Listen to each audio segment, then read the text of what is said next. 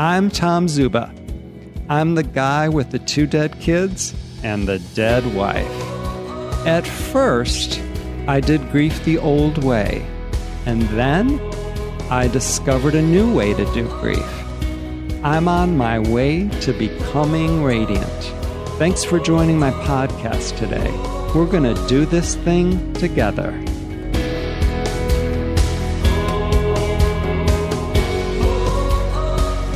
The second episode of my podcast called Becoming Radiant. And I'm thrilled, thrilled, thrilled today to introduce you to honestly, if I believed in reincarnation, I'm kind of on the fence regarding reincarnation, but this is my twin sister from a past life. I promise you, promise you, promise you, Nancy Saltzman. I'm the guy with the two dead kids and the dead wife. She is the gal with the two dead kids and the dead husband. She is, she is, she is. And in order to be standing, she is what I call a radical survivor, an effing radical survivor. We're going to get to that. But first, hi, my dear. Hi, Thomas. So nice to see you and be with you, even though we're not like in the same room, but be with you. It's been a long time. Oh, well, we got to see you in Chicago. When was that? A couple of years ago, you think? That was your friend's wedding. Oh, oh, that's right. That's right. It's my friend's wedding. Yeah. And that and they was, now have a baby. Wait, they now have a baby. So And it's been at least a year. no, it two. no, it was, it was two years because I saw you in Colorado like in August, and then didn't you come like September, October? Yes, it was of September, I think. Yeah. So we we haven't actually seen each other in two years. No. So I do want you to tell these people how we met. But before we get into that, tell us about your life on September 6th of 2020. Where do you live? What do you do? What's up with Nancy? Cool. Okay. Um, today, I am a retired elementary school principal. I have spent 32 years in education and I loved almost every single minute of it. And my favorite job was being an elementary school principal at a small little elementary in Colorado Springs. So uh, when I retired, I kind of had to figure out a new thing that I was doing. So I did a lot of different things. But at this point, on September six, 2020, I'm retired, other than talking about my book and my life and getting to see friends and reading books. I do a lot of reading of books.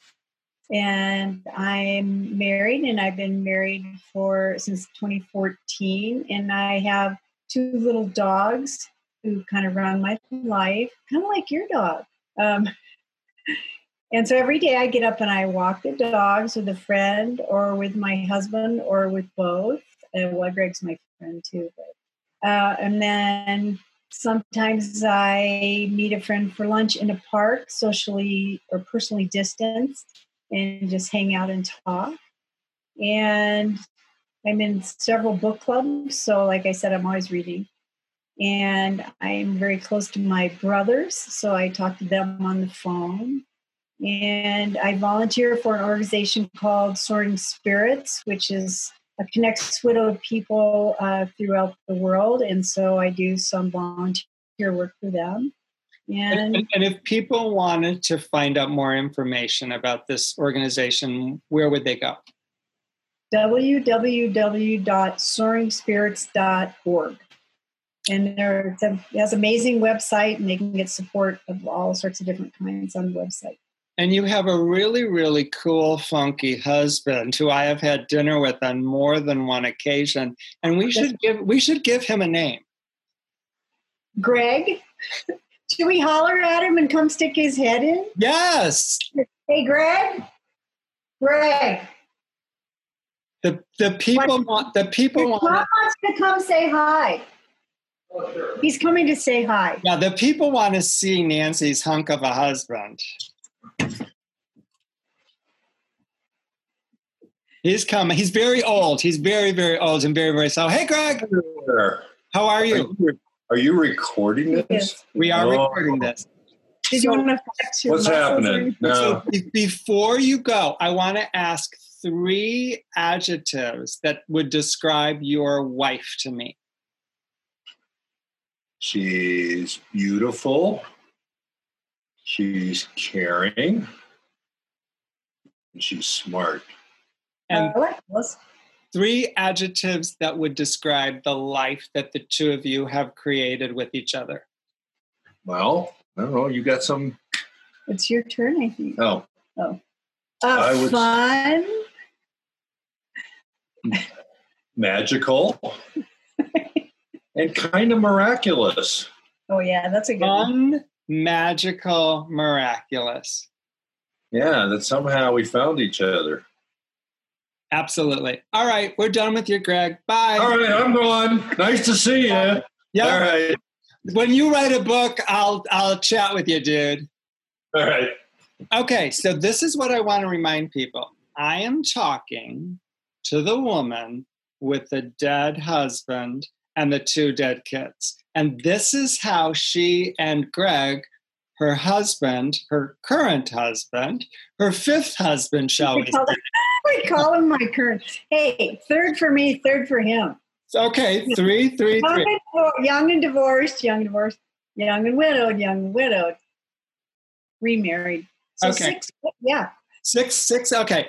They describe their life as fun, magical, and miraculous. So, Nancy, the reason that I'm doing these podcasts is, as you know, I wrote a book. And the subtitle of my first book, thank you, my dear. Thank you. Thank you. The subtitle of my first book is A New Way to Do Grief. A New Way to Do Grief. The subtitle of my second book is A New Way to Do Life. What I'm trying to do is offer an alternative. And I want to paint pictures. I want to consciously paint pictures and introduce the world to people like you and Greg who have done it your own way, a new way, and have created a fun, magical, miraculous life. I want people to know that it's possible. There is a new way to do this. Before we get into the, that, and before we get into your book, which I absolutely love, as you well know, and it's called Radical Survivor, tell us, tell the folks how you and I met. Well, Tom and I were both at a conference. It was actually it's called Camp Widow, and it's for widowed people, widows and widowers from all over the world. And we were were we in Tampa? We met in Tampa or San Diego, Tampa. My, my first one was in Tampa. Yeah, so it was, I think that must have maybe mine too. But anyway, um, well, I did we just run into each other and start talking? I can't. I know we went out for dinner that night. I mean, there, there were 150 people there. Oh yeah. Oh, oh yeah. At least, if not more. Yeah. Yes. So, so what? What drew the two of us together? Because would you not admit that, like, we instantly hit it off? That's right. Because I hadn't gone to your workshop yet or anything. Somehow we were like, and got together. You're right. And then we went out for dinner, and then we started talking. Yeah. telling- yeah. You're right. And then we realized, oh, you're a guy with the dead wife and the two dead kids. I'm the woman with the dead husband and the two dead kids. So, but that that we didn't know that about each other. No, we didn't when we first met. You're right. Wow. So then the next time that we were at Camp Widow in San Diego, it's like we knew each other. We made a beeline to each other. We had dinner. We had drinks. Right. We right. laughed and we laughed and we laughed. I sat in on your workshop. You sat in on my workshop, and we did a lot of giggling. Yes, we did. And but Tom, I need to show you something. Okay. So this is on my desk. Oh, sorry, I got my face so close there. This has been on my desk since I went to your workshop. These are my notes. Would you It would, says, go, set yeah. the intention. Can I go ahead to that? Set Yeah, the so, intention. so how long ago was this? well, at least five years, maybe six years, right?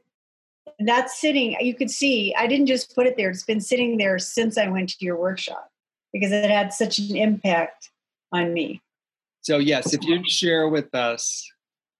It says set the intention, create the vision, identify and commit to focused action. And then the question, what are you doing today to heal? If you say nothing, you aren't healing. Every time Tom took a drink, he would say, I am healing. And I have the question, what do you want to become? That's Uh, been sitting on my desk since I met you. Oh, wow. I That makes, me, that makes me feel good. That makes me feel good. That, to me, it really, really does. That gives the breadth of my most amazing, unbelievable life. That gives that gives that all meaning and purpose. Right. So, and, and obviously, I needed to hear that, and it meant a lot to me at that time, and I wrote it down because it meant so much to me. Was that new to you? Yes, It- absolutely, it was new to me. Yes, and then I bought your book and read your book. And then I got your second book and read your second book. So I And you can see I saw a lot of things in there that were important to me, as you can see. yeah, there's more tabs in the second book I noticed. Yeah. Would you mind opening that second book to one of those tabs and see what pops up for you?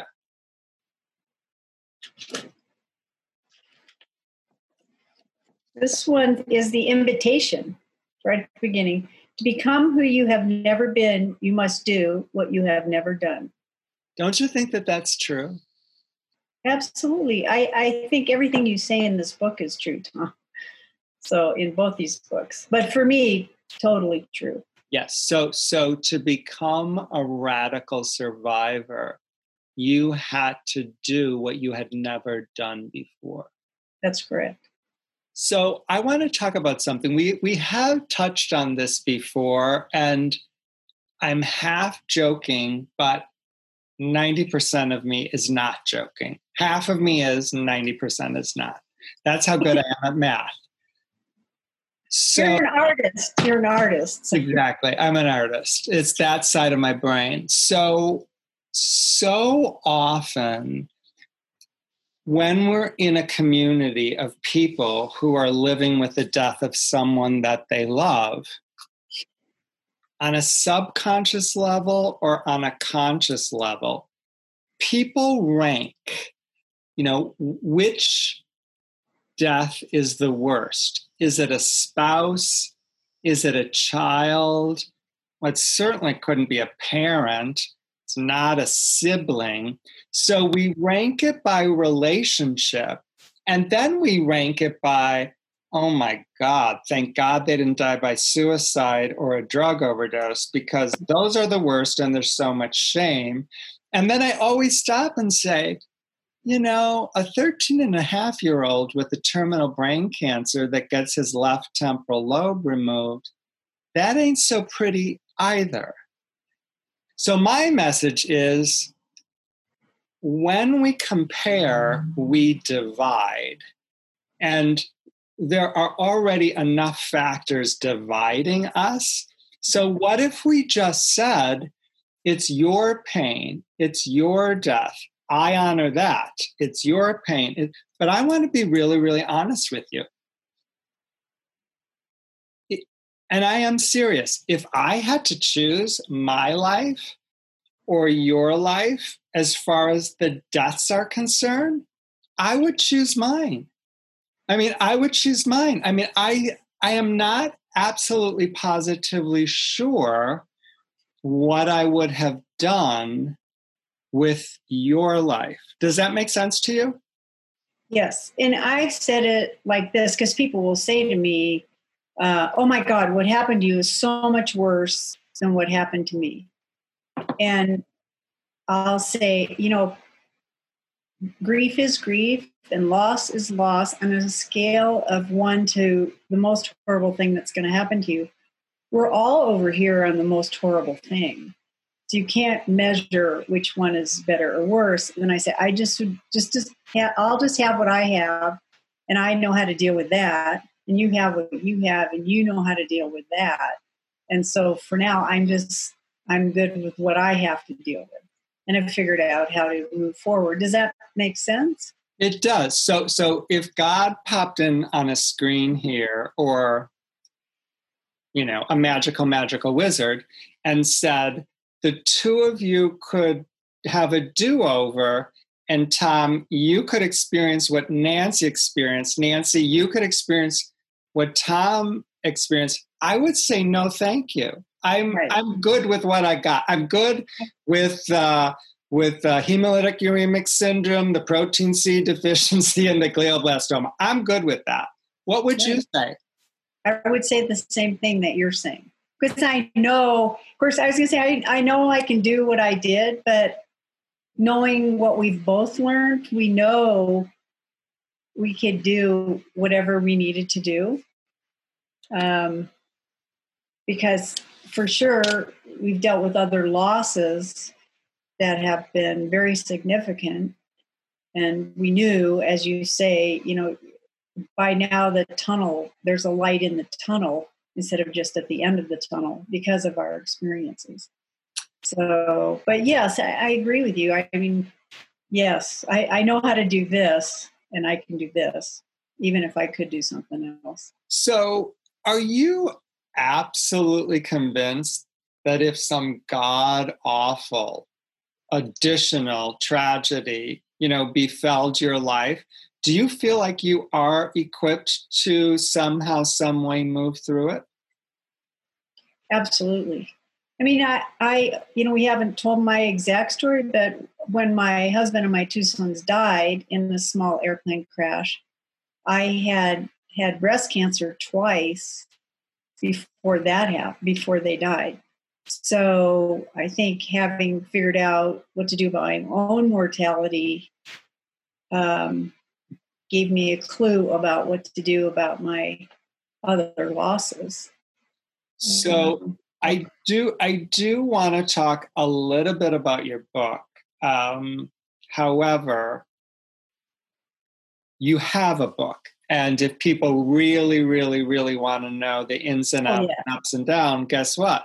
They should buy the book. So before we do, where did the title Radical Survivor come from?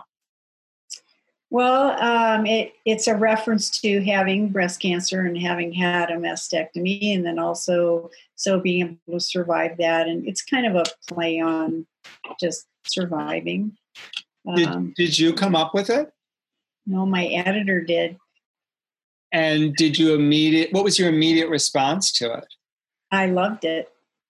My original title, my working title was "Surviving the Crash." And then I did have somebody say to me, "You mean the 2008 economic crash?" Oh, there you go. That well, maybe I need a different title. yeah. Are, are, have you ever heard of the book Radical Forgiveness? I have heard of it, but I haven't read it. It's a beautiful, beautiful, beautiful book. It's by a gentleman by the name of Colin Tipping. He hmm. passed away probably within the last year or so. It's one of my top like seven books of all time. Really, really taught me a lot. So, when and why did you decide that you had the nerve to write a book? Um, I had thought about it when I was going through treatment for breast cancer, actually, because there were so many people who I was learning had breast cancer, and I felt like I could tell them my story and it would help them as they went through their experiences. And i was um, i was an assistant principal and then a principal. And one of the things that i did was tell stories. And i learned that i could be a good storyteller and you know inject humor in a serious topic and give people hope. So i sort of had thought about just writing about having had breast cancer. And then when my family died, I thought it would be a story again that I could tell the story and it could give people hope that they could oh, they could move forward after a horrible loss. And but it took me a long time to write the book. Um, my family died in 1995, and I didn't finish the book until 2012 because it just took me a long time to be able to write about them. But I think one of the other really motivating things is I loved my family. I loved my husband and I loved my boys, and I wanted to write their story so other people could know them as I did. And I just wanted to celebrate their lives and just say how great it was having that family. And then, of course, that allowed me to spend a lot of time thinking about them and being with them and remembering things about them because you, you talk about this in your book. A lot of times you just shove stuff down, you don't think about it, you need to go from day to day. And actually, after the plane crash, I went right back to work a week later and that saved my life, I think, as I had a reason to do that. But I really wanted to also celebrate their lives. So I figured even if nobody read the book, at least I got to write about my family and think about the stories. And then there's one more piece that really why I wrote the book. Throughout the book are letters that people wrote to me. And they wrote about how they were feeling. A lot of them started with, I don't have the words to tell you how I'm feeling, but then, of course, they used beautiful words. And many of the letters were about my family. So, throughout my book, I have all these beautiful letters that people wrote to me. So, I was able to honor them in that way as well. So, it's kind of all of these things. I wasn't a big journaler. Um, so, that would really helped me in writing the book. so, uh, but so I just thought maybe I can give other people hope that they can survive really something that's unthinkable in a lot of ways. So, when you were preparing to write the book and actually writing the book and kind of walking through your life with your husband, with your first child, with your second child, with the whole family, what kind of feelings would come up as you're touching all of that again? Um, a lot of it was joy, and a lot of it was incredibly sad, just because it reminded me of really what a wonderful life I had that was kind of miraculous and fun. And so I would spend some time writing and then I would take a little break and then I would spend some more time writing and take a break because of all of those emotions together. But the, the overarching thing really was joy and, and gratitude for having had an amazing family. And, you know, I mean, nothing's perfect, obviously, but it was pretty darn close to perfect. I think it's important that we remind people or maybe let them know for the first time that joy, gratitude, sadness, pain, they can all exist at the same time. It's not the page. It's one that's one of my favorite things is was um you know, I will choose peace over pain when you say that in here, uh, I think that is so powerful. I think it took me a while to realize that I could have incredible sadness, but laugh and enjoy myself. And I think, and you mentioned it in here too. I mean, some of it is you feel guilty and people are watching you and you're thinking, well, they're going to think, how can she laugh? Look at this horrible thing that happened to her. Or why isn't she laughing? Shouldn't she be moving forward? So I really appreciate it. I think for a lot of us, especially at the beginning, and the beginning could be six months or three years or 16 years, depending upon the work you're doing. But the fear is if I'm out in public laughing or having a good time, then the mysterious they, you know, whoever they is, will think, oh, well, Nancy really didn't love her husband that much. She didn't really care about her kids that much. How could she? Oh, I had, wait, Tom, I had somebody say that to me. You did? I did. I had somebody uh, was one of my teachers came in my office and she said somebody said something to me and i don't know if i should repeat it to you which was my first clue i should have said you should not repeat it. And she said well i i just want to tell you that so and so said you must not have loved joel adam and seth very much because look how happy you are now. And I was literally sick for 24 hours, thinking what a horrible person I was. And really, was there something the matter with me that I could be so happy after this incredible loss? And then, you know, after about 24 hours, I was like, well, that person's not right. Because I get to be sad and happy at the same time. Because I'm always going to be sad. I am never going to get over this loss. Know, my boys were 13 and 11, and they would be 38 and 36 this fall. I'm not over it. and, and, and what what I always ask folks is, what does get over it? What does that look like to you? What does that mean? Are you over it yet? You know, I yeah, I have no idea what they're talking about. Yeah, it's and, and I you, you, love- you articulate it so well as you're you're not who you were. So if they mean get over it so you can go back to who you were, you, you can't go back to who you were. That's just not possible. So has has anyone ever asked you? I always love this. Hey Nancy, do you ever think of them anymore? I get that, but I think what's better is when people say, I didn't bring them up because I didn't want to remind you. It's like, oh, well, I haven't forgotten about it. How often would you say that you think about Joel, Adam, and Seth? Oh, I think about them every day for some for some reason, and um, you know it's interesting because you talk in your books about signs and having a relationship. I totally believe you continue re- your relationship, but I never really thought I had any signs from them. And then I heard you speak about that. And I just loved it so much because you said, well, one, what's the downside of thinking you're seeing a sign? And I'm like, I don't think there's not a downside.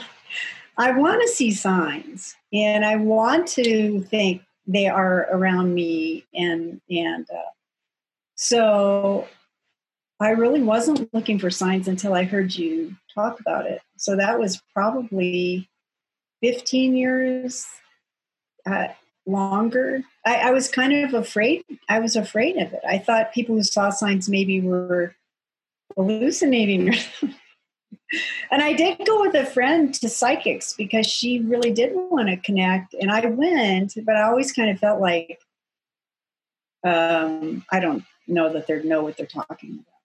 And so you helped me kind of reframe that into, well, of course they're here. Of course my relationship is continuing. Why not um, look for those signs? I always say to folks when someone says to me, Oh, that really resonates, or Oh, that really helped me, that helped me broaden my horizons. I always say, Well, then you have to become the teacher. It's like, how else are the others going to know? How else are the others going to know? If we don't talk about it, then people don't know that there's an alternate way of being. Right.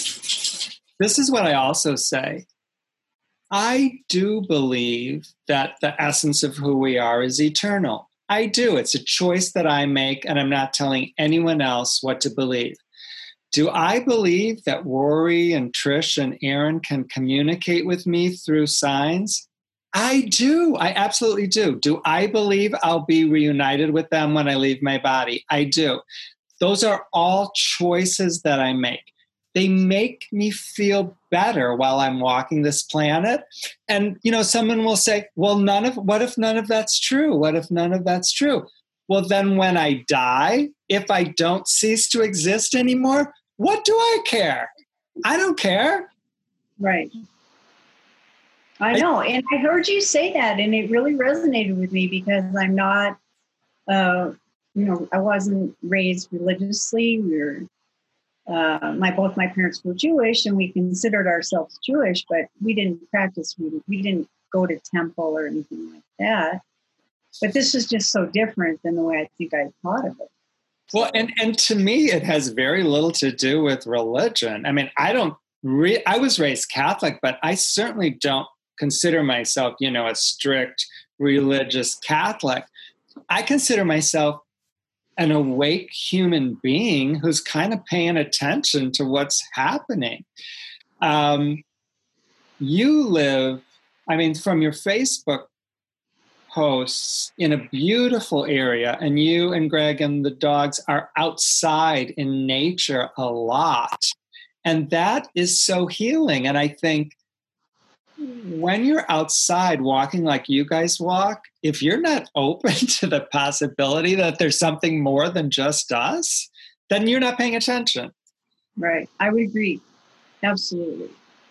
And uh, yes, it's just it being outside and being with the dogs and walking in Colorado Springs in the mountains.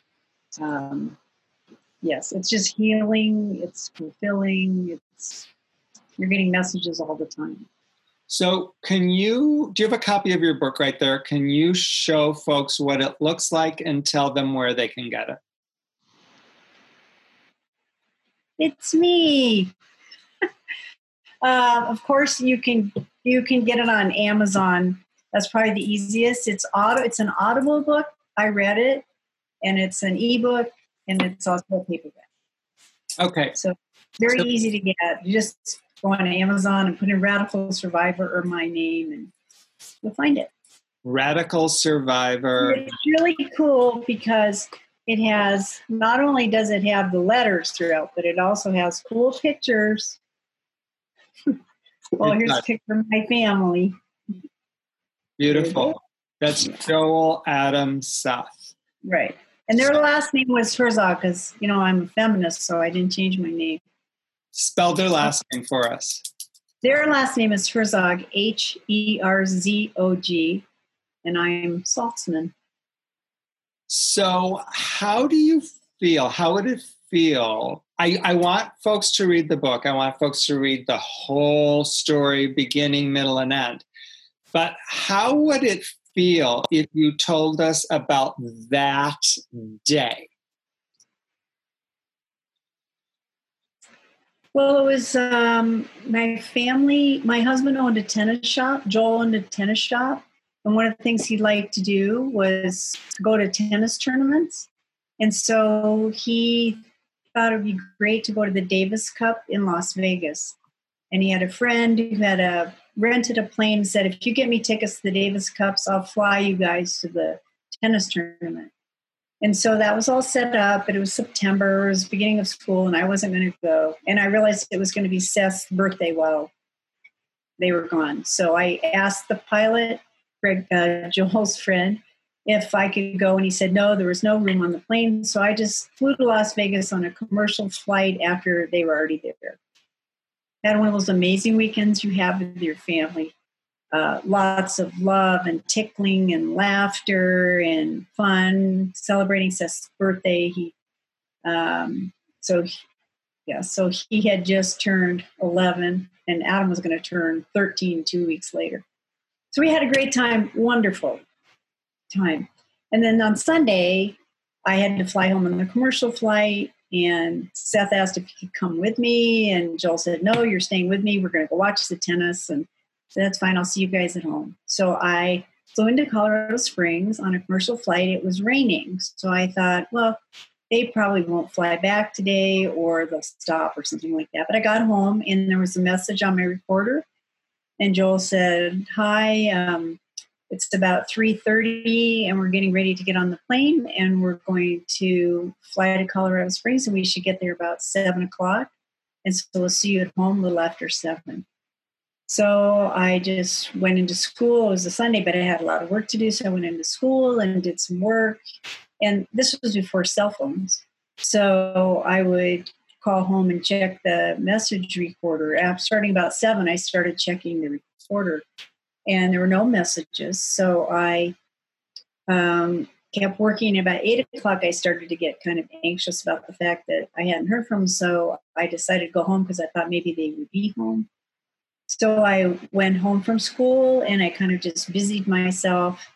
And uh, about 10 o'clock, the phone rang, and I assumed it was going to be Joel. And it was a guy who identified himself um, from emergency services in Denver. And he said, I'm just calling you because we have a couple of small planes down in Colorado and Wyoming, and we can't find your husband's plane. And I said, You know, do you know anything?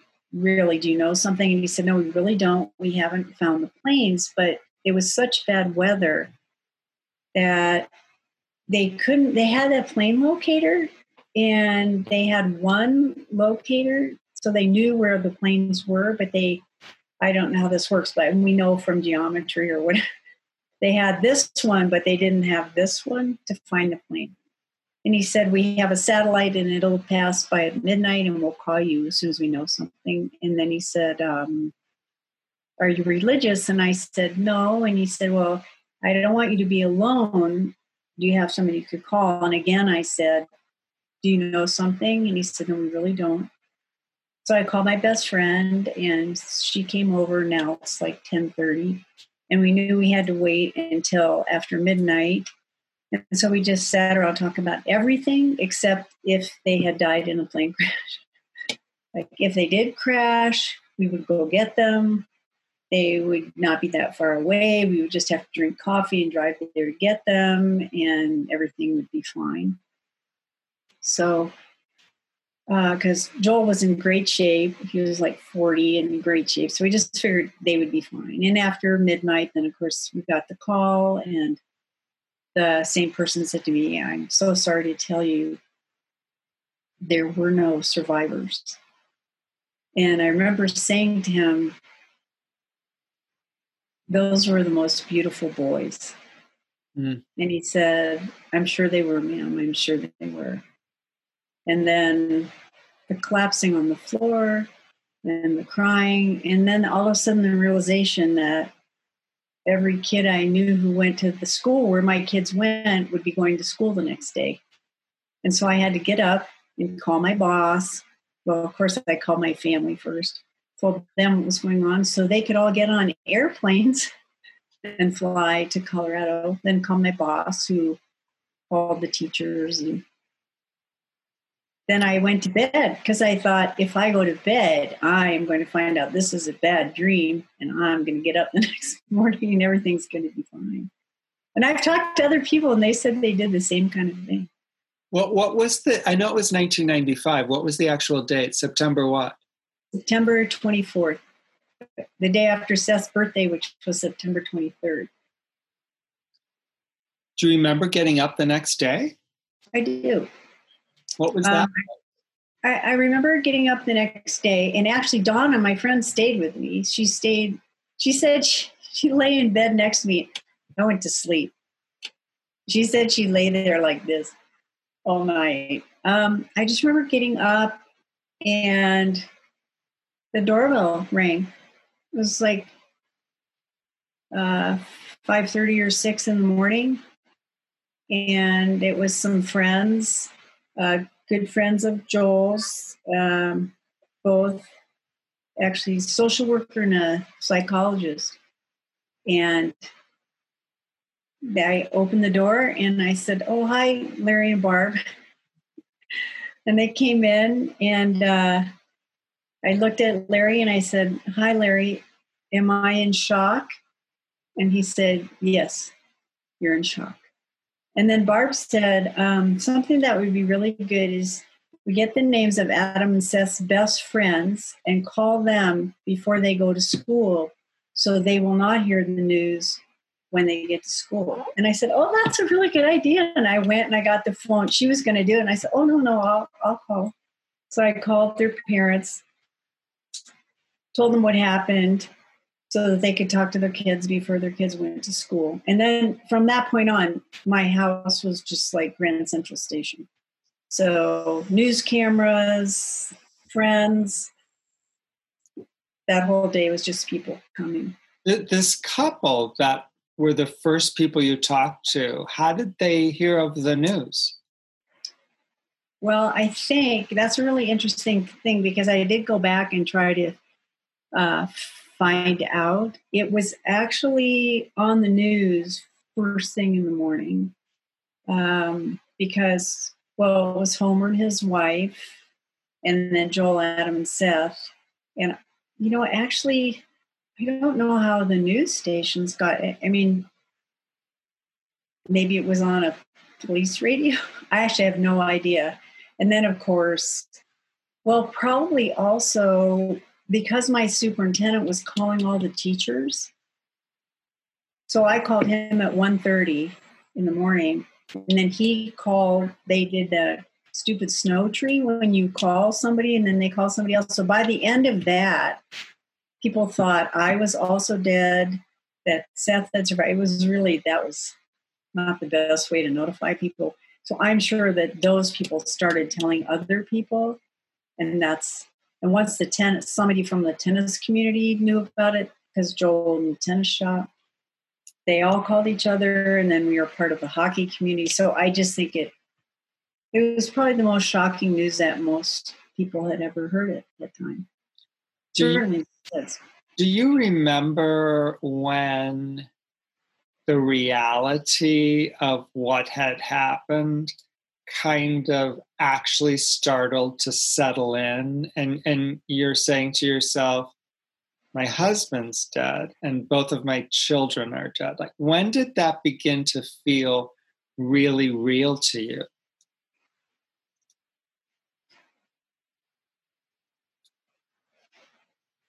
I don't know. Not for a long time i don't think I mean, I knew the reality of it. I mean, I knew it was true and I was denying, I was not saying it's not true, but I think, I don't know, probably months and months. One of the things that I write about, I know I write about this. A lot of the stuff that I write about, I can't actually remember, but I believe that if the breadth and the scope of what happened to you or what happened to me or the next person or the next person, if that came crashing in on us at once, I literally don't think we would survive. Yes, it's in both your books. yeah, so it's like we let it in small dose, small dose, small dose. I've told this story before. It was three or four it might have been five years after my daughter Erin died. I was working for the Cancer Society. Back in the day, we had secretaries, and I went out for lunch. And when I came back from lunch, there would be a stack of pink slips. You know, who called me? What was their number? What did they want? There was a pink slip that my father had called.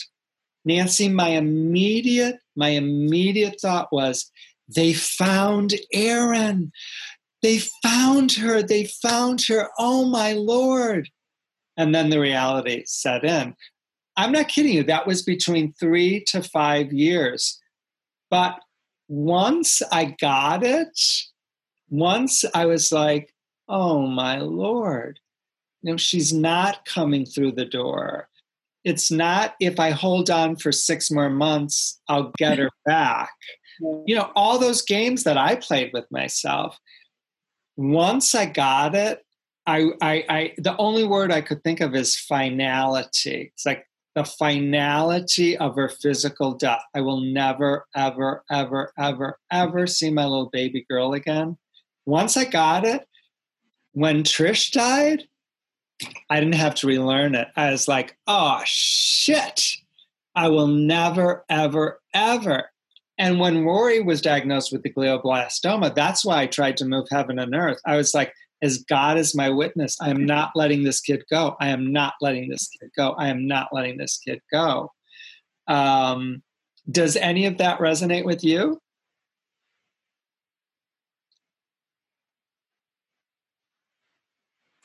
I yes, I think it does because I had so many losses after my family died. I mean, you know, those people who say to you, nothing bad will ever happen to you again because this did. Yeah, that that doesn't make you not have any more. I mean, my sister died in her sleep at age 55. My best friend died in a car accident. Yes. So, yes, I think understanding the finality of it, yes. I never really thought about that way, but yes, I, I think that's very accurate. So, you shared with us that you had had breast cancer twice that second time you got breast cancer, was there a part of you that thought, well, this is the worst thing that's ever going to happen to me? Oh, yeah. Yeah, I did. In fact, that time, that when it came back, I actually thought it might kill me.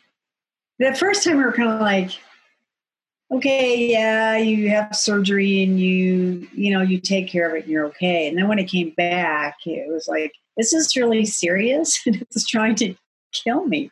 And uh, so it was much scarier actually. And then I had chemo and radiation and all that that time. So as you reflect back, did those two bouts with breast cancer did that prepare you in any way did it give you any knowledge or wisdom or tools to deal with the death of your entire family the thing that i learned that i think helped me was I had to learn patience because when you're diagnosed with cancer, there at least with breast cancer, I think this is still true. Um, they give you all these options, and then you can't. Mostly, you don't get things right away. You have to wait a while, and then you have to wait to see this doctor, and then you have to wait to see that doctor. You can't. You don't get answers right away. And then when it came back, I had to do um, did I have? I had chemo for six months, and then you had to wait. And all my hair, you know, was bald, and I wasn't going to get my hair back for a year. And so I just had to learn to be patient and not be very patient with myself. And I think that was the one thing that was helpful as I was going through learning how to live with the the death of my husband and children. So it just made me much more patient. Does that make sense? Totally, totally. And um, I mean, that really is a gift, if we can use the word gift, of the two experiences with breast cancer. Right. Oh, I agree. It was a gift. Because I don't think when someone that we love dies, I don't think most people are very patient. I mean, they, you know, they want to move through it as quickly as possible and get to the other side. You don't, yeah, you don't want to have that. You don't want to feel that. And you talk a lot about that in the book, and you're not going to be able to move forward if you're not feeling it. And I mean, I think it's really human to not be. You can't feel it, like you said, you can't feel it all at one time. You have to take little parts of it and deal with the parts and the parts and the parts and do what you can.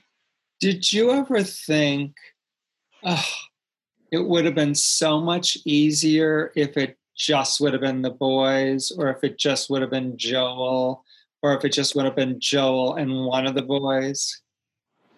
Um, what I thought was,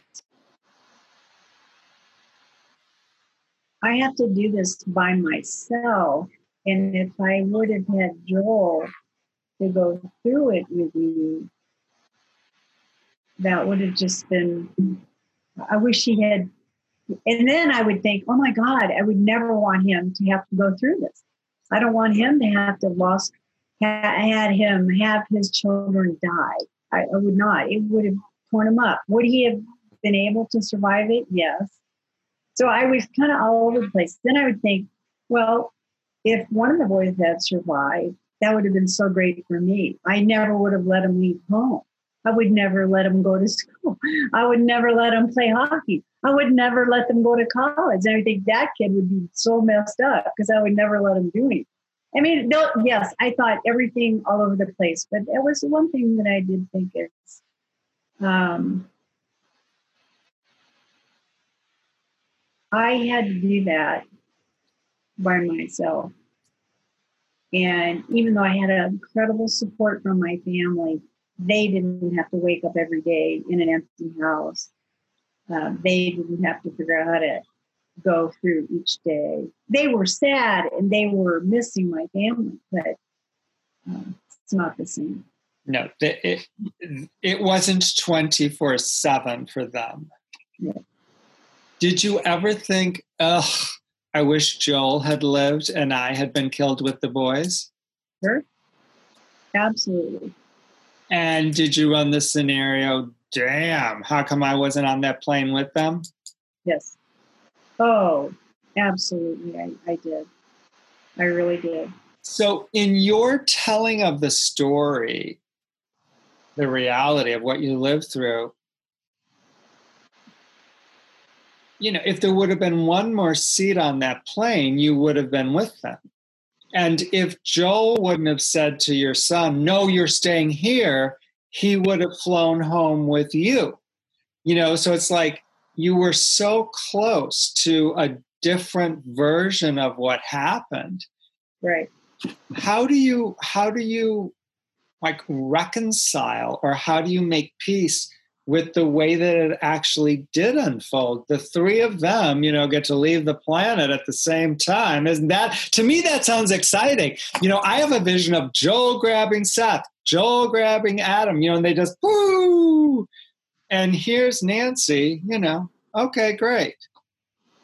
Well, I, I think that's so interesting that you say that because I've certainly thought of that, and not only in the where are they now? But they're together, and how great that is. But that when they died, it was a violent death, but they were together. And and even though we don't really know, they flew into an ice storm, and then I think the pilot got disoriented, and so he didn't know where he was, and they hit a tree, and they were ejected. So they died of massive head injuries. But I'm convinced that Joel was telling them jokes they couldn't see, right? It was dark and they couldn't see, so they didn't know if they were going to hit anything. And even if they were scared, he would have been holding them. He actually had Seth on his lap because there were four seats and there were five people. So I'm comforted by the fact that I think he was comforting them. We'll never know, but why would I believe anything else? And that they are together. Um, now, I certainly went through some weird things thinking about Seth and how he wanted to come. And he actually, on the plane was his journal, and he'd written in it, I had a great birthday, except for the plane ride.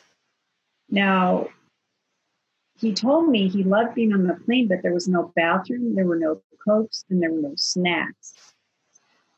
So I know they that was one of the reasons why he didn't want to be on the plane. But when I first read that, I thought, oh my God, you know, did he know? And I don't think that was written as they were crashing.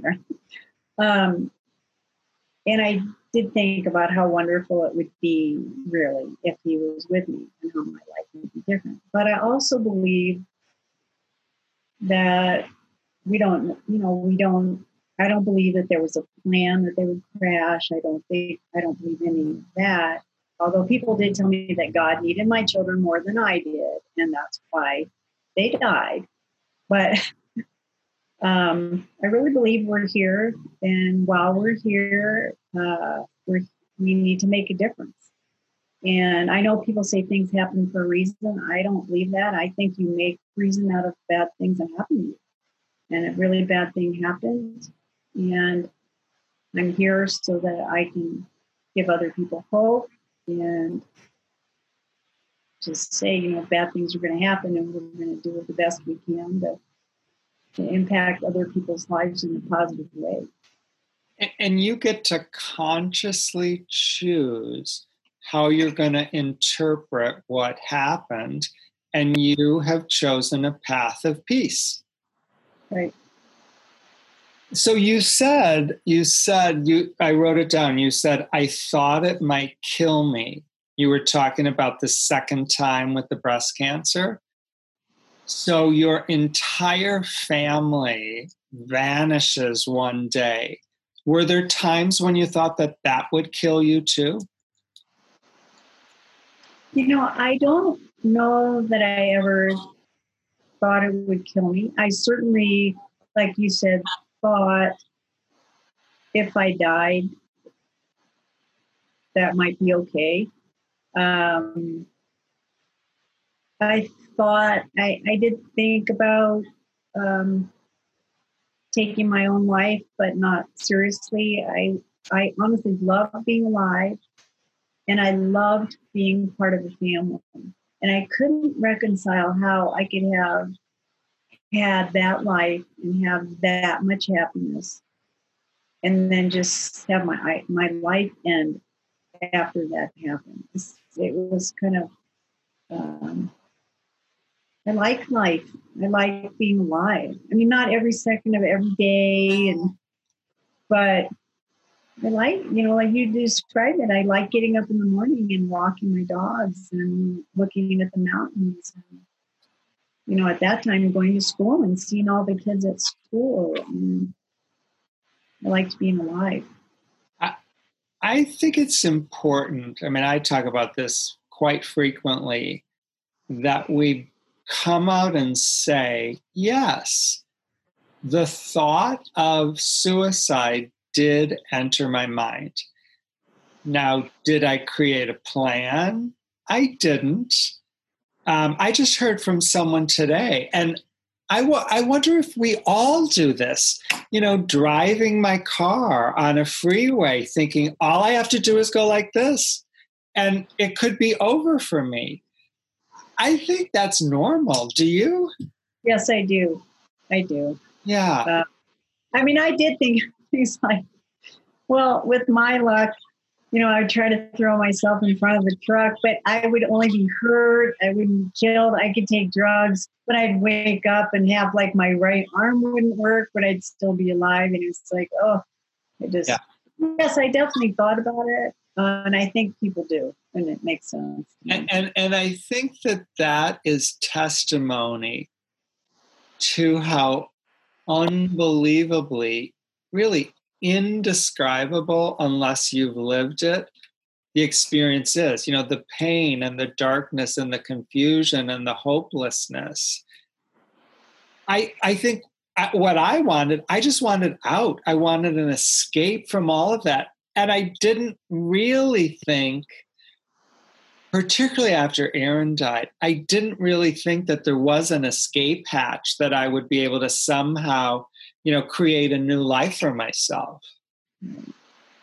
Well, it's interesting because when I was an assistant principal, um, one of my favorite students, his name was Randy. He was in eighth grade, and he did attempt um, taking his own life, and he lived with a single mom. And when he came back to school, I met with him and I said, Randy, I need you to talk to me about this and what you were thinking. Because you know, you would have left your mom here and it would have been really bad. And he said, Dr. Saltzman, I just need to tell you that I had so much pain that I was just trying to stop the pain and I thought that is that is so interesting. I, I understand what he was saying. Of course, I hadn't had really any losses, or I guess maybe my father had had cancer, but it was just kind of clicked, and I've always remembered that. And I do think that's what happened was I was having so much pain after they died that I would have loved to stop the pain, but I didn't really think I ending my own life would be the best choice. Yeah, yeah. My experience is after two weeks, you know, two months if we're lucky, the message out there is, you know, move along, you know, that was then, this is now, be happy, please stop talking about it. And the the breadth and the scope of what happens to us is minimized by the culture still. And as a result, I think for me personally, I mean, I felt more and more alone and more and more isolated. And back in the day, social media isn't what it is today. And I, I actually did think I was the only one. And I thought, if I'm the only one and this is it for the rest of my life, I think I would rather just leave on my own accord. Do you think that that's changed much? Um, I would say yes and no. And the reason why I think it's changed some is because of Facebook. And I think that because of Facebook, people have been able to honor their loved ones and talk about them. And people respond. It's very different than, you know, when you went through your, you know, all your losses. You couldn't just go on Facebook and say, I'm feeling sad. Um, and I just want to talk about my wife right now. I'm just going to write some things. Now, if you do that, I mean, not everybody, but people who don't want to respond don't respond. But there's always somebody who will write back and say, Oh gosh, tell me more. Or thank you for posting this picture. Or I didn't know your kids, but I would love to hear more about them. And, you know, 25 years for me. I'm surprised actually more people don't say, it's 25 years, enough already. You know, the response I get a lot is um, just what I said. Thank you. I think it's so great that you continue to honor your family in this way. So I think you're always going to have people who are going to say not those things, but there's certainly more opportunity to people to share. I mean, I I've shared the things that you've written in your book with so many different people, and I think I know they've appreciated it. And I'm not sure we're so concerned about how someone's going to perceive what we say that people don't do it. And I just learned that you just need to do it. And if they want to ignore it, they can. But pretty much, I never have had anybody. So I would say um, people are more open to talking about it, and I think more people are more patient. Now, I have to caveat that by saying a lot of the people I'm friends with on Facebook are widowed people. So I'm getting that response from widowed people um, or people who know me. I'm not sure how it's affecting other people. And they maybe would like to say, we don't want to see these pictures anymore. But luckily, I haven't seen that. So, if there's someone out there that's listening and they're kind of on the fence, should I go public with what I'm feeling today on Facebook or Instagram or wherever? Your suggestion, and I agree with it, would be take a deep breath, take a risk, and yes, rather than do grief the old way and keep it in, get it out and see what the response from the world actually is. But I would also say, remember that anyone's opinion of you is actually none of your business. I love that. So, you know, whatever they have to say, anyone that says anything negative or hurtful or painful, that has nothing to do with you and everything to do with them. Right.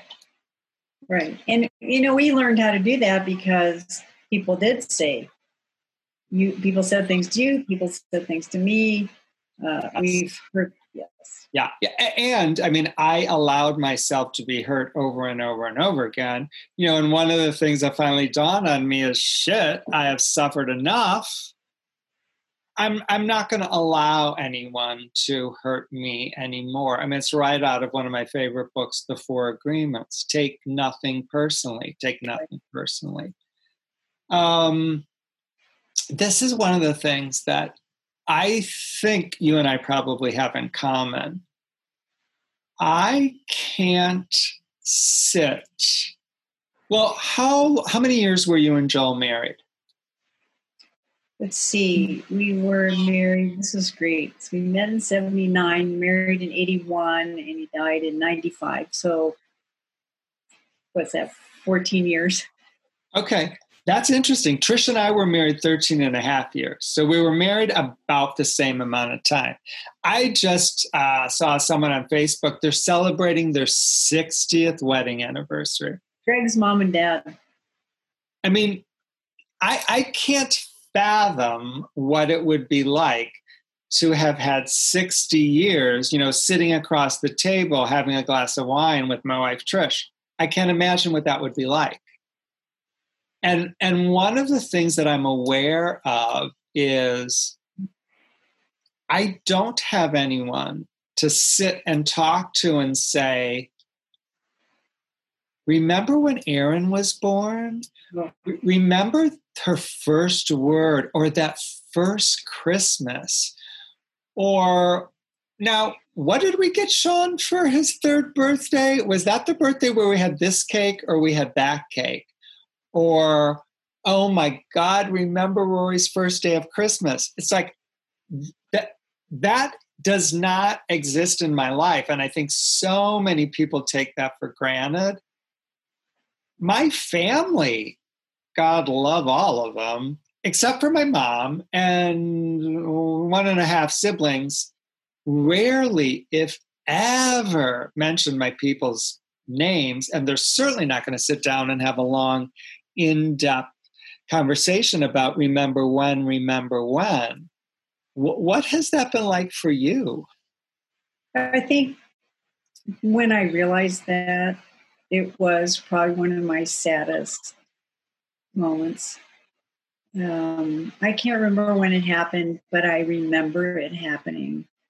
And maybe it was when people were sitting around and telling stories, and I realized I don't have my person to do that. And just how sad that was because that's a lot of what we do is we get together at thanksgiving we all tell stories of everything you know that ever happened and memories. And i think part of writing the book was my way to do that. Um, you know looking through pictures and just trying to recreate the memories and maybe asking my brothers what they remembered. But yeah, I think that's a huge sadness. And you know, as you get older, you forget more and more, and you can't just check. And it's, I just, I just, yes, it's huge. Yeah. So again, I want to bring that out in the open. And if that is what you're experiencing, you're not alone. This is the story that I'm telling myself. I don't know if it's true or not, but my thoughts are that if Trish was still alive, like we got married in 85. So since 85, we did like to sit at the dining room table. We would have a cup of tea after dinner every night. And then we would have a glass of wine, you know, on the weekends. And and we love, obviously, we love to talk. And we would have told the stories over and over and over again through the years remember this, remember that, remember that. And I think that that helps cement those memories in our brain. So for 20 years, I have not had that. And my memories, it's the truth, and I've surrendered to it, but my memories are fading and they're fading and they're fading. I don't have the recall over those, you know, details of raising my children that I'm assuming that other moms and dads might have because of the fact that they've reinforced it over and over and over and over again. Right. Plus, I think just having those conversations is so much fun. So we we kind of we don't get to have that. But I will tell you one thing that I've been doing is I did did you ever have one of those big video cameras and take movies of your kids? So I have it all on VHS tape and I've learned how to transfer it onto my computer. So I have watched about three or four hours and I'm up to the kids being about uh, four and six. And it's hard to watch but it's also wonderful for this exact thing that you're talking about is i look at myself interacting with the kids and i think oh my gosh i was a good mom. Oh my gosh i actually listened to them. Oh my gosh joel just was a fabulous father. I mean i have video of him. I pan over to him and he looks at the camera and he says I love you. And he tells Seth on the ski lift to yell at me, Mom, you're a fox. And it was just like, I haven't, this is almost 25 years I haven't watched these. And it was, it's bringing back some of those memories that I don't, I don't have at all. And so you've been, never, you've never ever watched them until recently. I when I what I did was a couple years after the plane crash, I sent them all somewhere because they were all those weird little ones and the and yeah. had them all transferred to VHS tape. And I just never watched them. I, I don't know if it's I I don't know if I was afraid or I just didn't ever make the time or um but so what what did you have to buy now to be able to view them on your computer? I don't have it right here. All it is is I have a VHS player. You plug into that and you plug into your computer and you go to QuickTime Player and you watch them right on there and I can make little clips. I was even like I had a couple clips my my aunt just died and I had some clips of my aunt on there. But I sent them to my cousin because they can be like 10 second clips, they can be 20 minutes. We don't want to do 20 minutes because then you, it's hard to send them. But yeah, it's Tom. Do you have some of those? I, I have the huge stack, the same as you do. But but I have watched them over and over and oh, over and over. Have? Oh. oh. You know what? You know what? Everybody everybody responds differently, but after each one of them died, I would literally sit in front of my television and watch them over and over and over again. I love the sound of their voice. I have no idea why I didn't. I really don't. I, I now I wish I had, but oh. So Rory's 29th birthday was um, July 24th, 29. And Sean, who's now 25, came over we watched the videos, watched them over and over and laughed and laughed and laughed. Yeah, it it it was wonderful. I love knowing that I can, you know, somehow get them on here and then manipulate them. I mean, that's that's a great project during the pandemic. Thank you, Nancy. Yeah, yeah. So, so me, go ahead. No, no. Let me ask you this. Um, I don't know, say in year three, in year four, in your in year five, did you ever think in 2020 you would say, I have a fun, magical, miraculous life? Um, I would have said it I'm because I was trying to envision that. This is what I thought. I loved being married, and I wanted to find somebody married or not. I mean, I didn't care. I wanted to fall in love again. Now, did I really believe it was going to happen? No, I don't think so. I just wanted it to happen. I definitely thought about it I thought I, I had done it and I could do it again. Uh, so I probably was all over the place with that. I wanted it, but I'm not sure I believed it was going to happen. When do you remember? It's like when when were you able even to start wanting it? Oh, I think I wanted it almost immediately. I really did. I wanted it. I wanted to have a relationship with somebody. So I, I think one of the things that's different in my experience, in your experience, like I said, I mean, your family completely vanished one day.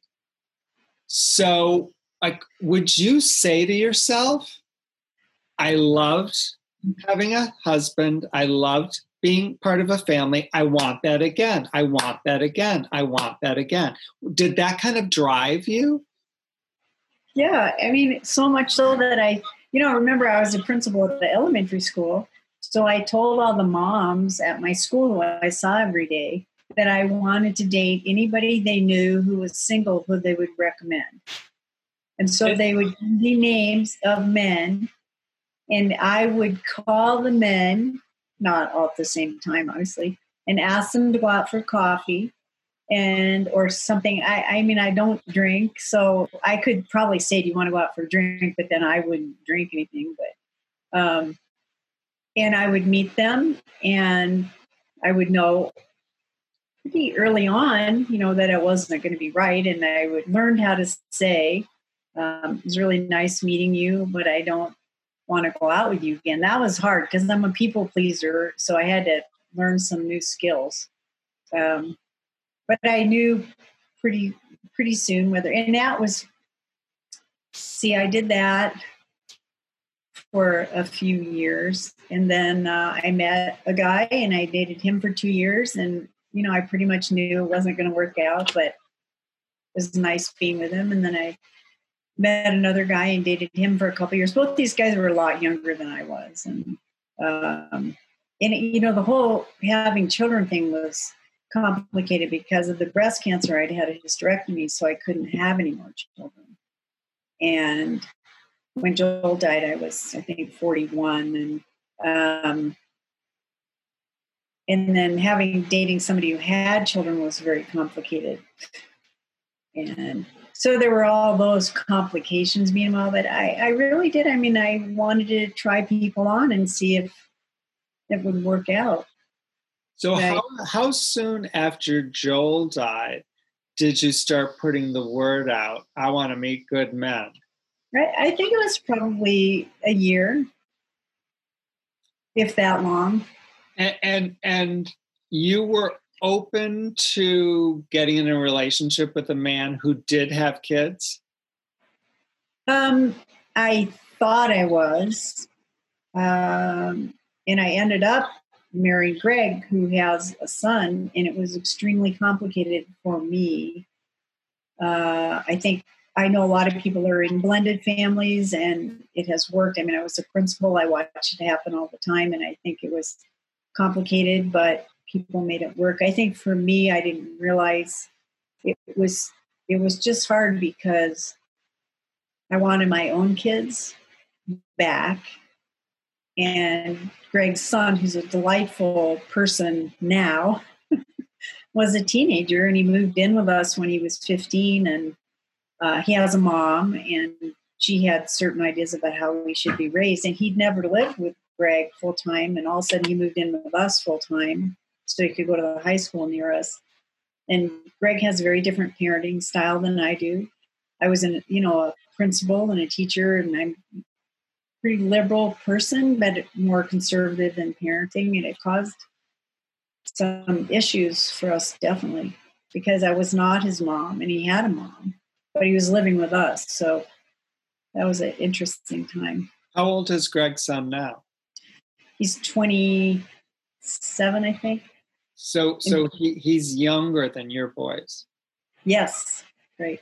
And how would you describe your relationship with him today? It's great. He's a wonderful kid. I love talking to him. We've hung out together. We've, you know, we've traveled together. We've even traveled with Jordan's mom and extended family. What What does Jordan call you? Nancy. My dad's. He called me my dad's girlfriend for a long time. Sometimes he calls me his stepmom, but mostly he just introduces me as this is Nancy. Yeah. Or now this is my dad's wife now. So, what if there's somebody listening thinking, oh my God, she's got a fun, magical, miraculous life that'll never, ever, ever, ever happen to me? What, what would, how would you respond to that? I would say that it can happen for you. And I think that we just never know what's going to happen. I mean, you could meet somebody tomorrow who is somebody you want to be with. You could meet somebody a year from now who's somebody you want to be with. Um, I think, I mean, I have friends who say that, and they're never ever going to meet somebody. Um, and I think if you think you are never going to meet, somebody, it might be more likely that you won't meet somebody. Obviously, I went into it thinking I am going to meet somebody. I want to meet somebody. Um, did you did you kind of have a picture of the type of guy that you wanted to meet? I think I would. Yes, I did. And Greg is not that. Um, my physical type always was more kind of, well, Tom Zuba, great shape, good looking. Thank you, Nancy. I, I didn't. I, yeah, I didn't mean. I didn't necessarily mean you know a physical picture, but like no, but that's what I had. I had a physical picture. In oh, fact, okay. First, yes, the first two guys I dated very similar physically to Joel. He not as short. Joel was five, maybe six. Greg is six four. Um, and the guys I dated were taller than that. But so I was definitely looking for a physical type. Maybe not, not absolutely consciously, but I, I definitely was looking for a physical type. Um, and I wanted someone who I remember saying this. I was always Joel's top priority. Um, and when we had kids, then the kids and I were all his top priority. More important than business, more important than playing tennis, more important than anything else. I've never met anybody like him that way. And I had said to my best friend, I just want to be somebody's top priority. Now, interestingly enough, that's not really true with Greg. So, I mean, he and I have talked about this. Um, and so I guess I wasn't paying enough attention to that when I met Greg. So and and uh, you know it's actually I'm laughing about it, but it was it was really quite wonderful to be with someone who made me the most important thing in his life. How, how long have you and Greg been married? So we got married in uh, 2014 and we met in 2003. So we dated for 11 years. Or, you know, we, we met each other and we moved in together in 2006, 2005, end of 2005. So why, why did you finally, after 11 years, decide to get married? Um, it was partly a financial thing. I mean, Greg, Greg likes being married and Greg likes being with someone. And so I met Greg. Greg is widowed and I met Greg three months after his wife died. And a million people said it's too soon for him. But I can tell you, he does not like to be alone. And if I die, there's a whole bunch of widowed people out there that he probably be dating and there's, get married. There's he one, would get married again. Yeah, there's one in particular that I know has designs on him, so be careful. You have to tell me after the show who it is, unless I'll, I'll give you the initials. That anyway, not that's not true. That's not true. So, no, but anyway, so um, so we we dated uh, for a long time because I wasn't sure I wanted to get married again. I didn't really think there was a you know it was necessary. And like I was joking in the beginning, I was married young and divorced, and I was married and widowed. And then I've been married again. Um, so, and also some of it was financial because if Greg got married, he would not get some of the income that he would that he was getting because his wife died and she was in the military and he was too. But so he was getting some income, and if he got married before he was 57 and a half, he would lose that income. So that was an, another reason.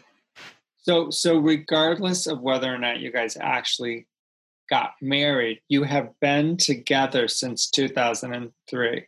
Yes. So Greg Roman must have some endearing qualities. So yes. I guess what I want to know is what is it? I've been writing them down lately. Wait. Yeah, no. What what is it about this guy? I mean, what is it about this guy? Why did you say yes to him? Why has he been around you for so long? You know, he has a very special personality. He is like a cork on the top of the water. So he's always floating up here and happy. So he brings that into every situation. I have a quote that says, It's okay to wake up laughing. And it's that's kind and I have that quote up because sometimes that's not how I wake up. But he really does wake up thinking about all the wonderful things he's going to get to do and how much he loves life and how he's happy to be doing all the things that he does. And so I think that's very attractive. It can be frustrating because sometimes you want to punch him because he'll he doesn't necessarily have total understanding of what it's like to have significant loss that I have. Um, and he his heart breaks for me when he knows I'm sad. It's very hard for him. So that's one thing. He's very engaging. He's very handsome, and he likes to do a lot of fun things. He likes doing the things I do. Like he likes walking with the dogs. He loves the dogs as much as I love the dogs, and we like talking about politics and family. And um, I, I have a high value for family, and he loves his mom and dad, and they live here. And we're you know Saturday night last night we were eating dinner at their house and playing dominoes. And both my parents have have died, so it's really nice to me to be. It, that's really nice to be part of that family. Um, so, so you you you said sometimes with Greg you want to punch him.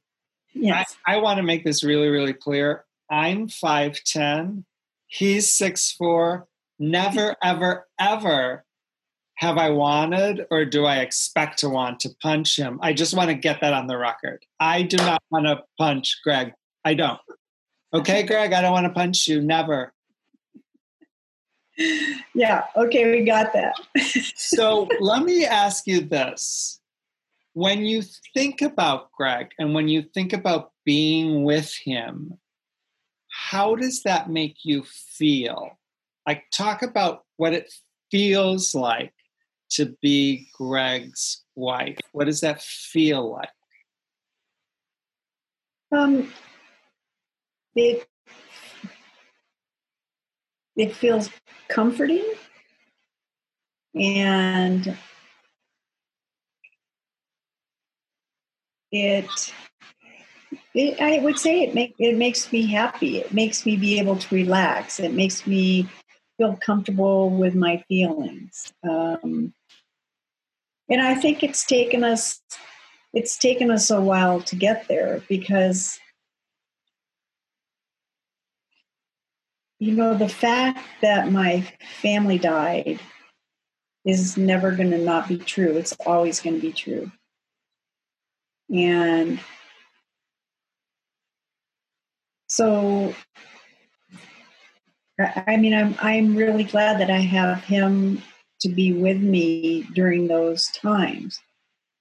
Sometimes it's frustrating, like I said, because he doesn't understand or he doesn't want to understand or he doesn't want to hold that pain, which I, I understand. He doesn't want to feel the pain. So sometimes I just have to go through things on my own and not expect him to be able to do that. Does that make sense? Totally, totally, totally. Do you think that anyone on the planet could ever really understand what it's like to be Nancy, whose husband and two kids vanished one day? I actually do. You do? Uh, I actually do. Um, at least have a pretty good idea. And that's because of because I lost my family, and it's such a shocking thing to so many people. If they ever heard about somebody who had the same thing happen or a similar thing happen, they put me in contact with that person. So Joe Lychner, wife died with their two daughters in the TWA plane crash. It crashed taking off, I think, from Boston, and they were on the way to Paris. And so his sister lives in Colorado Springs, and she said, Could you please call my brother? And I did, and we talked on the phone almost every night for a year. Um, and then there was a woman whose husband and two daughters was in a boat in Lake Michigan, and the boat sank. They don't know why. You know, and all three of them drowned. Pam Bull, and I talked to her on the phone, and you know, I don't think they know exactly, but I would say. And then I have another friend. He was walking across the street with his wife and two daughters. The four of them were walking across the street. Their daughters were in their Halloween costume, and a drunk driver hit them, killed them, and he survived. And I met with him, and I it's a pretty amazing experience because I remember walking into meeting meeting him in Denver and thinking, what the hell do you say to somebody who lost their whole family? And I'm like, oh my God, how many people had come to me and talked to me and had the exact same feeling? Yeah. But so, um, so, you know, not, it's not this, none of us dealt with it exactly in the same way, but I think we connected in a way that I couldn't really connect with other people. Yeah. But there was also the part that I felt like I was ahead of them. And so I always felt like you can see me and you can tell that you can move forward and still continue your relationship with those people who died. Yeah. So has even before the breast cancer, even before the plane crash, has hope has hope been a big part of your life? Yes. What's, Absolutely. What's that rooted in? Um, well, it, part of it is I, part of it is I was born like that. So my mom said I came out and I was like, "Hi." So I was just kind of wired that way, right? And then being with Joel and Adam Seth just reinforced that that I didn't know I was going to fall in love with Joel. I didn't know that Joel and I were going to have these two boys. I didn't know that we were going to have this amazing life and relationship. So why wouldn't I hope for that again? Why wouldn't I believe that that was going to happen again? I think, and and and it is true. I mean, look at all the things that I've had in my life that and, and, what about this notion of being of service and helping other people? You know, reaching out. What am I going to say to the guy with the dead wife and the? Oh yeah, I'm. I am that. But other people would have said, "No, it's too much. It'll, it'll bring it all back up." No, I'm sorry. Can he find a therapist? What is it about you that you're willing to be of service to other people? I think it's more than one thing. Um, but certainly, I was raised in a home where, you know, we were taught you need to have a meaningful life and you need to make a difference in the lives of others. And, you know, I have a brother who's a doctor, a brother who's a lawyer. I have a sister who was had a PhD in criminology and worked with uh, victims of domestic violence. I mean, you can just see how that kind of all came about from my family. And Joel was the same way. And then I knew from being a teacher and a principal that when you help other people, of course, that helps you. And so, and I, and you talk a lot about telling your story and telling your story and telling your story and telling your story because that's what helps you heal so I think that was part of it. Um, but so much when you help, you're there for other people, it's helpful to you. So I think, you know, certainly I had this horrible thing happen to me and I want to make meaning out of it. And how do I make meaning out of that is by talking to other people. I mean, I don't know if you ever had people say this to you, but I've actually had people say, I was having the worst day ever. And then I saw you and I thought, thank God I'm not her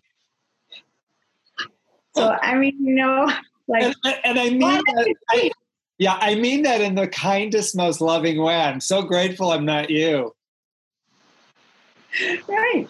So what what I find interesting and kind of reflecting back in what you've shared, you you said I wasn't raised in a religious family. Y- your religion is literally being of service to other people. Unlike many people out there who would say we are raised in a religious family, we do go to church. Your religion is being of service and helping other people. That's one of the things your parents passed down to the four of you. Thank That's you.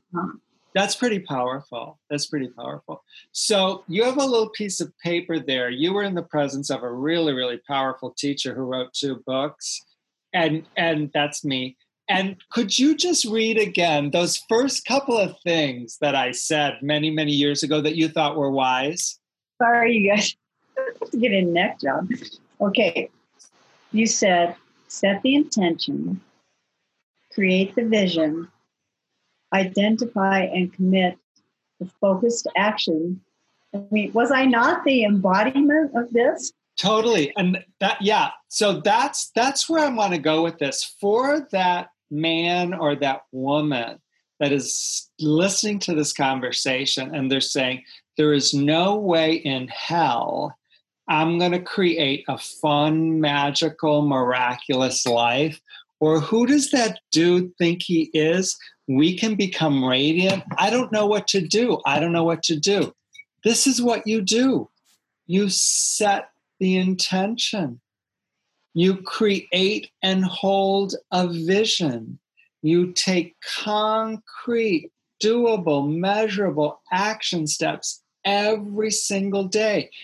And I'll add, and be patient. You know, be patient. Allow the universe to love you, allow the universe to respond to you. And your story, I mean, it's a perfect, perfect example of just that.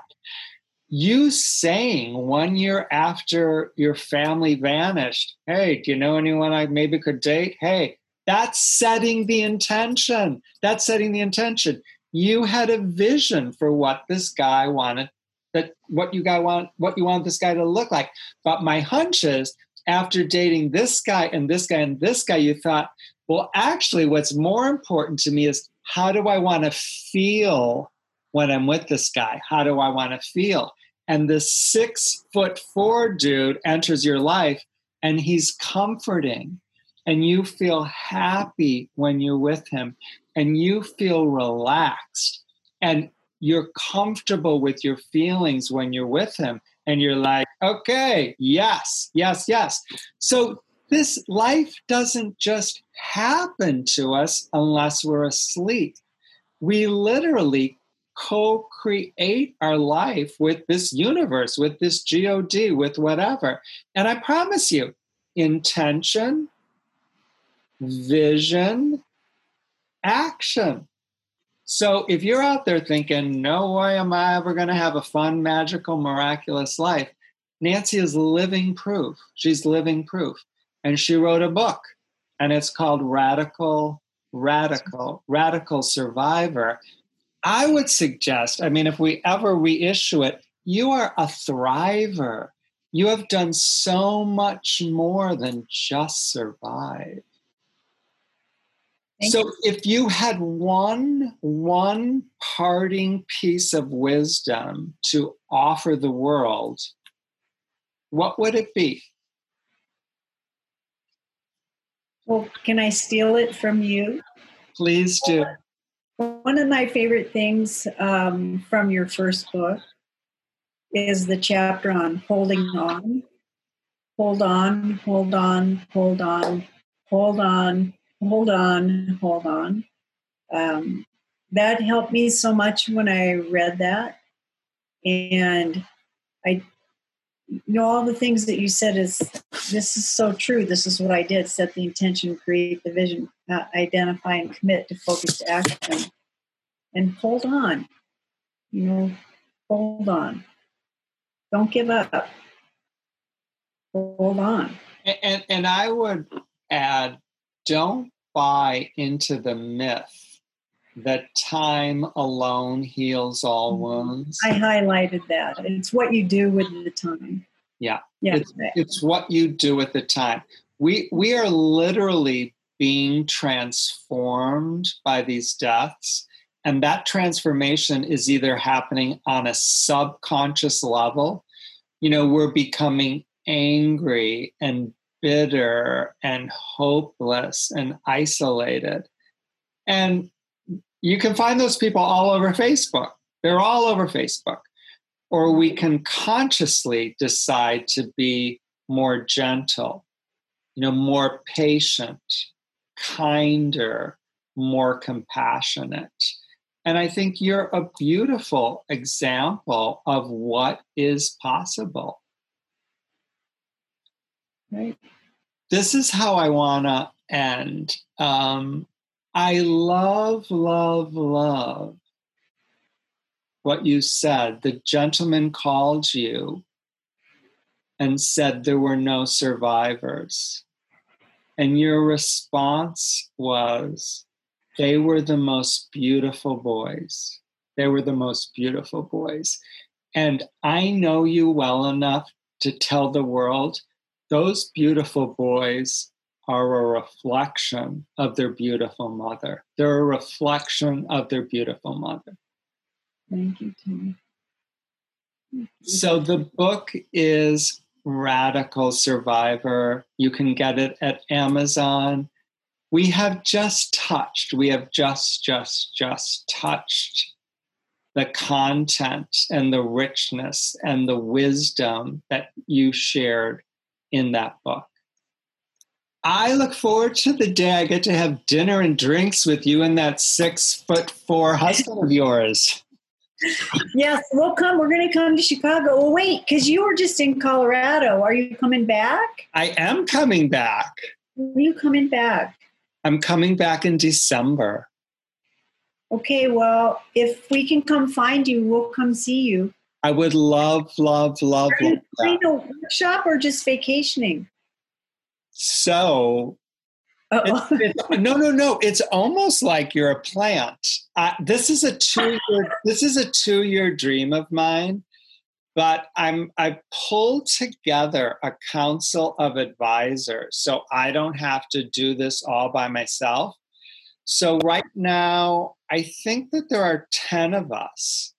Um, people like um, Margot and Anna and Kim and Kirk. And I finally, finally have a program manager, Jessica. Um, and the, the intention is we're going to spend a long weekend together in Colorado and we're going to plan for 2021. Really, really, really map out the year. Um, like I said, I I, kn- I know why I came to the planet. You know, this is exactly why I came. I'm doing what I came here to do, but I can't do it alone.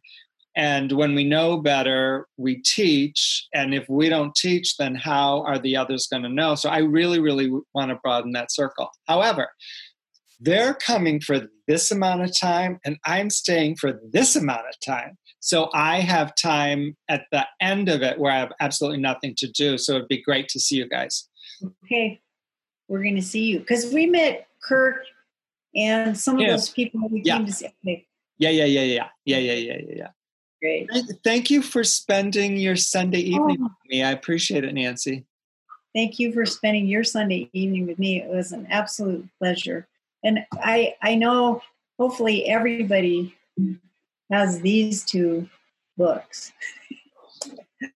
so, and you know, Tom, when I first heard about becoming radiant, I thought, I don't know, I, ne- I need to understand that. I don't know that I can become radiant, and I really think I am.